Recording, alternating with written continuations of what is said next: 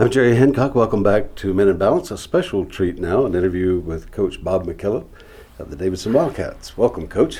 Delighted to be here with you, Jerry. Thanks for coming.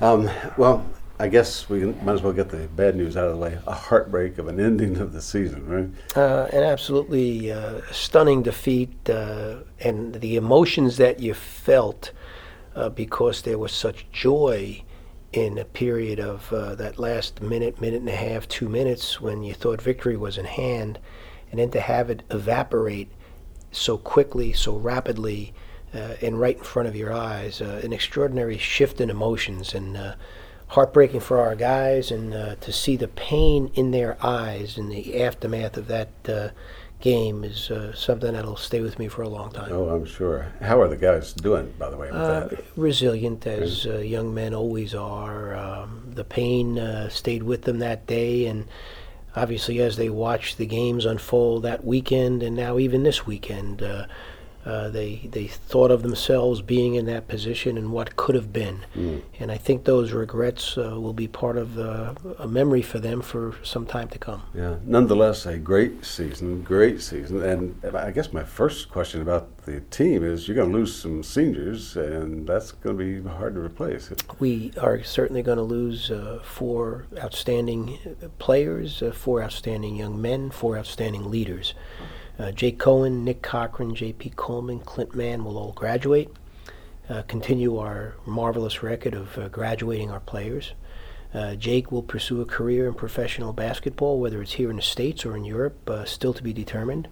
Uh, Nick will follow the same path. Nick will have several opportunities on the European continent. Uh, J.P. Kuhlman's been accepted at Florida State University in uh, medical school, and we'll start that in uh, the coming semester. And Clint Mann will go back to uh, Kansas City and uh, uh, is searching for an opportunity in the world of teaching and coaching. Wow. What's the record? 95% graduation rate? Does that sound right? I, think we're a little bit better than that. Uh, we it? have one in my tenure, so in 24 years, only one has not that right? graduated. Yeah. And there's a reason. Uh, Stephen Curry left after three years. Right. and uh, he's the only one, and, and yet he has made uh, remarkable progress. Uh, each summer, he's been back on campus taking a class, and even during the NBA lockout last year, he came back and uh, took two classes. So uh, he had to accomplish seven classes in the aftermath of his departure to the NBA, and I believe he's accomplished uh, four or five of them at this point. So he's uh, two, maybe three classes away from getting that degree. Well, um, it's good to talk sports. I want to also talk about some other things and about your own life and a season of 24, 24 seasons here at Davidson, right? Uh, lifetime, yes, Yeah. 24 wonderful years. This- You came in 1989, is that correct? Yes, 1989. My And- first uh, in May at uh, May of 1989. So the next longest tenure would have been uh, lefty? I really don't know. Yeah. Um, uh, you know, a remarkable thing about uh, the hiring of myself. Uh, you have to look back to Lefty. Lefty was also brought here out of high school. Mm-hmm. And I'm convinced that the search committee and Terry Holland, who was so instrumental in me coming here, looked at Lefty's uh, track record and said, well, the last time we took a guy out of high school, uh, Lefty Driesell did fairly well. And uh, I, I think as I left Long Island Lutheran High School in New York, uh, I perhaps uh, was hired because I also had that high school pedigree. Mm. Well, it's been a great run, and and and I know now you're already busy in recruiting, and that's going to consume you for the next while, right? Jerry, the remarkable thing about this job is during the season, from October right through March, your total focus is game preparation, practice, uh, games, uh, player relations. Then, as the season ends, um, that is evaporated, and your time is a, real challenge because you have so many balls juggling in the air. You mentioned recruiting; that's big right now. Uh, uh, we also uh, post-season evaluation, uh, the development of players in the off season, um, scheduling our games for next year, summer camp, uh, our planning for our trip to Europe, which will occur in August. Uh, you start to do those things that you neglected during the season because of uh, the lack of time. So now you work on your marketing, your promotions. So there's a variety of balls that I'm juggling right now. Well, this is called Men in Balance, so let me just ask you, how are you doing on your balance with all that? That's a lot of balls to have in the air at the same time. fortunately, I've got a terrific staff, uh, assistant coaches, and uh, Susan Mercer in the office. Uh, just a superb cross section of talents and, and all uh, of the highest character and work ethic. Yeah. Um, I've been a season ticket holder for a while, and so I, I sit on the same side as the team. So I keep a close eye on you, and I've watched you work with the team for a number of years. And I got to say that this this is one of the rare uh, situations where I see such respect between the team and the coach, and I mean that sincerely.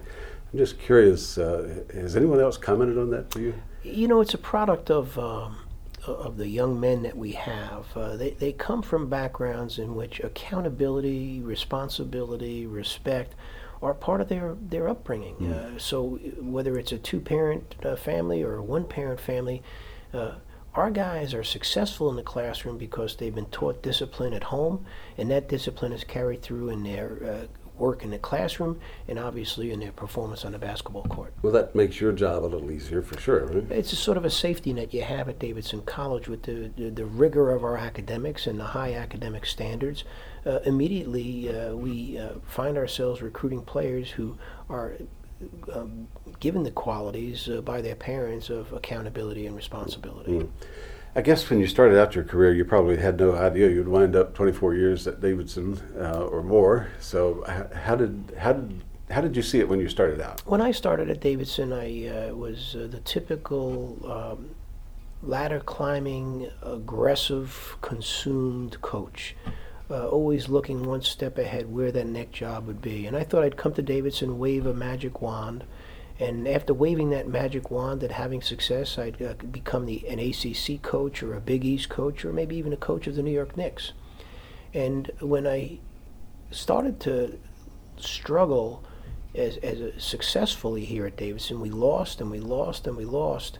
Uh, my first year, I, I blamed the players. Uh, my second year, I blamed the college and its admission standards and its budget limitations. My third year, I blamed the staff. And uh, um, I eventually blamed myself. And in that process of, of pointing fingers and laying blame, uh, it all came back to me. And I was brought to my knees in a way I've never been brought to my knees before, doubting myself, questioning myself, and realizing that uh, uh, climbing the ladder isn't as important as being on that rung and living that rung as best as you can. Mm. And uh, I, I, learned the very valuable lesson that uh, the, the job I had was a job of ministry, of ministering to the players I had. They would charge to my responsibility, they would charge to, to my leadership, and I was neglecting that because my eyes were on something beyond what I had at that point. And only when I lost did I understand uh, the terrible mistake I made in those first three years. Well, that's also made you uh, a valuable resource for coaching other people, has it not? I mean, it's given you a perspective of life that uh, a lot of folks never get. I, I think it's helped me in my marriage. I think it's helped me as a parent. And it certainly has helped me as a, a leader of a staff and also in the lessons I can communicate to the players I've had for 24 years. They leave here uh, not just better as jump shooters and basketball players, but uh, I, I, think with a, a, a, library of information and knowledge and experience that to help them as they uh, meet the challenges of this ever-changing world. And along the way, you've raised a couple of kids, including some basketball players, right? Uh, certainly, uh, you know, you, I'll tell you a very uh, remarkable story. We were fortunate, Kathy, my wife, and I, to have three magnificent children. Karen, the eldest, a 2002 graduate of Davidson uh, Matthew in 2006 and uh, Brendan in 2010. Uh, Matthew and Brendan both played for us. Uh, Karen was an outstanding tennis player at North Meck, but because of uh, uh, an injury, was not able to continue her career as a collegian, but became Phi Beta Kappa. In those early years, as Kathy raised the children, I was so consumed with the job of getting Davidson recognized and, and better that I neglected being at home. I wasn't as home as I should have been, as mm. a normal as a normal father was.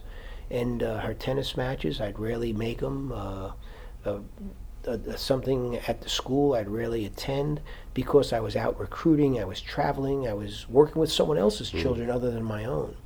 And um, wouldn't you know that uh, we lost in 2010, in 2000 you know, 2011, we lost in the Southern Conference tournament And on the night that we would have played the championship, had we advanced, that night, uh, our daughter Karen gave birth to our first grandchild. Wow. And uh, Now it's time to take, take another look. Well, you know, I, I, I thought about that night being in that hospital, being with her, and here, uh, the most important time of my life with her was happening, and yet I had neglected so much of my life with her, chasing the dream of being a great basketball coach. yeah. And uh, you know, God works in remarkable ways. Yeah, really. And I've got a couple of grandchildren myself, and I, c- it, I can tell you it's a it's it's a wake up call, isn't it, from what Oh, you have it done sure in the is. past? Yeah. It sure is. So, um, so let's talk about your spiritual life a little bit. Where, how would you say your spiritual life has evolved? Uh, I know you've uh, learned some lessons along the way. What what do you see as your Um, I, I've been raised as a Catholic, and uh, I'm a practicing devout Catholic, and uh, I, I'm I'm not someone who uh, is uh, in love with ritual or tradition. Uh, I, I have what I think is an evolving relationship with God that's built upon prayer, and uh, I, I have a very very strong prayer life, and for whatever reasons, God has blessed me with that. He's blessed me with a conscience. He's blessed me with knowledge. He's blessed me with so many gifts. Uh, but one of them that He's blessed me with is uh, is is my understanding that prayer is such a valuable part of my life. Um, and you know, it's interesting to me. I have a lot of guys who come to me uh, or contact our organization when they are going through a divorce or a separation or loss of job or whatever, and they they don't have any spiritual underpinnings to fall back on. And and I'm always curious about um, you know how someone can. I don't know how, how you can miss that. I mean, it seems like a, an important lesson. I, I, I, I think, Jerry, uh, being a Christian is like being a great basketball player. Um, if you think you have it made, that's when you let your guard down. That's when you get beat. I mean, the demons are everywhere in a basketball court. Right, the right. demons are everywhere in life. Once you think you have it made, once you think you're at the top, uh, that's when you're writing your obituary as a basketball player. And I think you're writing your obituary as a Christian as well. So there, there needs to be a constant vigilance, just as a player needs to work on his game every day. I really believe as a Christian, you need to apply yourself every day. Yeah. So, is there a point in your uh, spiritual development where you felt like you finally had some understanding of what it was all about, or if you just sort of muddled your way along? How would you? s- I, I, I see myself constantly learning, much like I constantly learn as a parent, I constantly learn as a coach, I constantly learn as a husband. I'm constantly learning as a Christian because you have so many experiences in life, and life could be just absolutely wonderful, and in, in a matter of a breath, all that joy disappears. And as long as you're focused on a trusting relationship with God, I, I think you could find that balance in your life where the joys are joyful, the sadness is sad, but there's a, a an understanding that it's the will of God that's unfolding. So I'm curious then about uh, your marriage. Then, uh, with all the time you've had to spend away, did you have regrets about your marriage as well as re- the time you I, I, I certainly feel that uh, uh, spending time away from Kathy has uh, the sacrifices she has made to allow me to do my job has taught me how important sacrifice is. And it has taught me how important parenting is. And it's taught me how important working at your marriage is. Yeah. Uh, much like being a coach, much like being a player, much like being a Christian, being a husband, you have to work at that every day Yeah, as well. Um, in the little survey we did online, um, there were a lot of guys who said that their family did not see them as a spiritual leader in their family.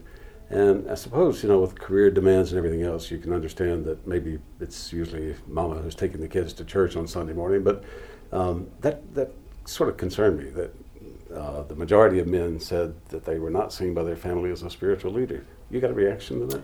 Yeah, I, I think if my you would ask my children and, and my wife, they'd say I, I am the spiritual Mm. leader, and and to me that is my biggest task. Yeah. Uh, that is the, the greatest task I have is I have to be uh, the example. I have to be the angel. I have to be the messenger Yeah. in all of my life. And if I can't live my life that way, how can I expect them to live that way? And I, I think rather than me uh, uh, try to tell them uh, everything about my Christian belief, I think if I live it, that's the best example I can give. I'm just curious. Have you ever had occasion? Probably you have uh, to talk to players who are spiritually searching. Is that Yeah, it's a it's a remarkable uh, experience that I've had as a coach in these 24 years, and and I'll give you two great examples. Uh, Quinn Harwood, who graduated in '96, and Janko Narat, who graduated in '94, came to Davidson as baptized Catholics, but had drifted away from the church, had not attended church, actually were agnostic in their uh, life hmm uh, didn't even believe in God anymore. Uh, we would have conversations, not not in depth, but enough conversations during the course of their four years with us. Uh, Janko Narat is like is one of the most committed Christians you could find right now, and Quinn Harwood is a youth minister in California. Mm. Um, but just as I think the experience with me has helped those two, I think the experience that I've had with some of my players has been incredibly helpful for me. Andrew Lovedale, one of our, our, our terrific players who uh, has a foundation that supports young people in Nigeria, uh, his, his demonstration of Christianity in his life, the way he lived his life, was a constant message to me. Yeah. And I wanted to uphold my end of the relationship by mirroring the way he was living his life. J.P. Kuhlman, who's a current captain for us, the same way. Yeah, yeah. Um, Lovedale was just sort of an amazing guy to even watch. I mean, I don't know how he found the time to do all he did in addition to his college and Well. J.P. Kuhlman's the same way, and it's it's sort of like a message from God that look, I'm going to send angels your way. Wow. Yeah. And uh, here's an angel, J.P. Kuhlman. Here's an angel, Andrew Lovedale. But as he's sending angels to us, I think he expects us to be ange- j- angels in our own way. Yeah, absolutely. So, uh, these grandchildren that are coming along now, what will be your advice to them to do differently than Granddaddy did? Um, well, I, I, I really think that the two greatest gifts you can give to your family, to your friends, are the two greatest gifts that God gives to us time and love. And they're the two greatest gifts that God wants from us time and love. And those are the two greatest gifts we can give to our friends and to our family time and love.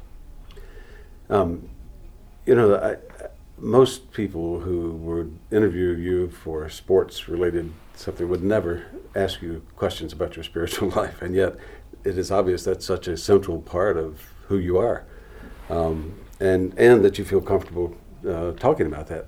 I'm just wondering why that's so difficult for so many men. I mean, it just seems uh, if you are if you are feeling it the way um, you should be feeling it, it seems to be a natural part of your life. And But it, it's a it's a perceived weakness in in in the world we live in today. Having the emotion of of belief in God and a and a, a, fervent relationship with God is considered to be a sign of weakness. Mm. it's a shame, isn't it? It sure is, um, and uh, I, I think the more of us that uh, live that life, not go out and preach it from the pulpit, but just by the way we live our lives, uh, I, think uh, you, you'll see that uh, the pendulum will swing the other way. Yeah.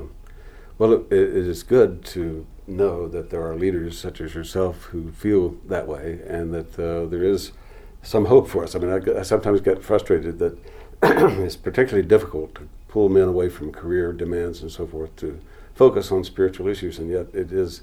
It's actually the short route rather than the long route when it comes down to it. uh, I, I think they go hand in hand spiritual life with success in your career. Hmm I, I, I don't think that uh, you could separate the two. And uh, when you start feeling that you can make it and if you push hard and you drive yourself that you're going to make it well it's not going to happen.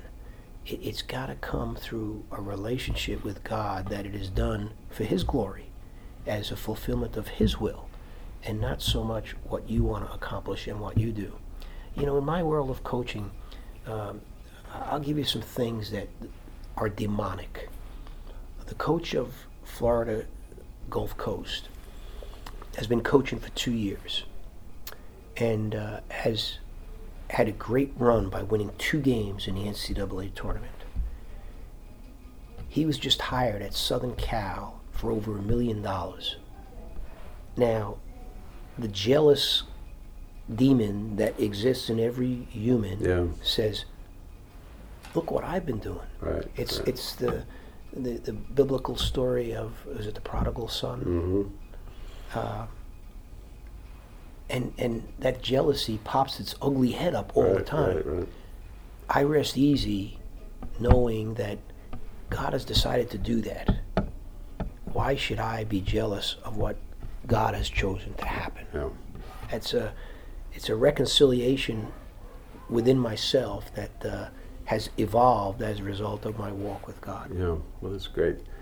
Um, any parting words you want to share for uh, aspiring young basketball players that might be listening to this? Um, use people like J.P. Kuhlman and Andrew Lovedale as the models of excellence. Um, realize where your gifts come from. Uh, your gifts are given to you by God, and He's expecting you to use them wisely. And if you use those gifts wisely, don't put your focus on the end, put your focus on the process. Wow, great advice. Coach, thank you so much for giving us your time. I know that you've got plenty on your plate, and I uh, appreciate you taking the time for this interview and, and a chance to maybe share with some other people uh, how you feel about your own spirit. Well, thanks for what you do, Jerry. It's Oh. a remarkable ministry that you have. Thank you. Thank you. Appreciate you being here. This is Coach Bob McKillop for Davidson College. I'm Jerry Hancock from Men in Balance.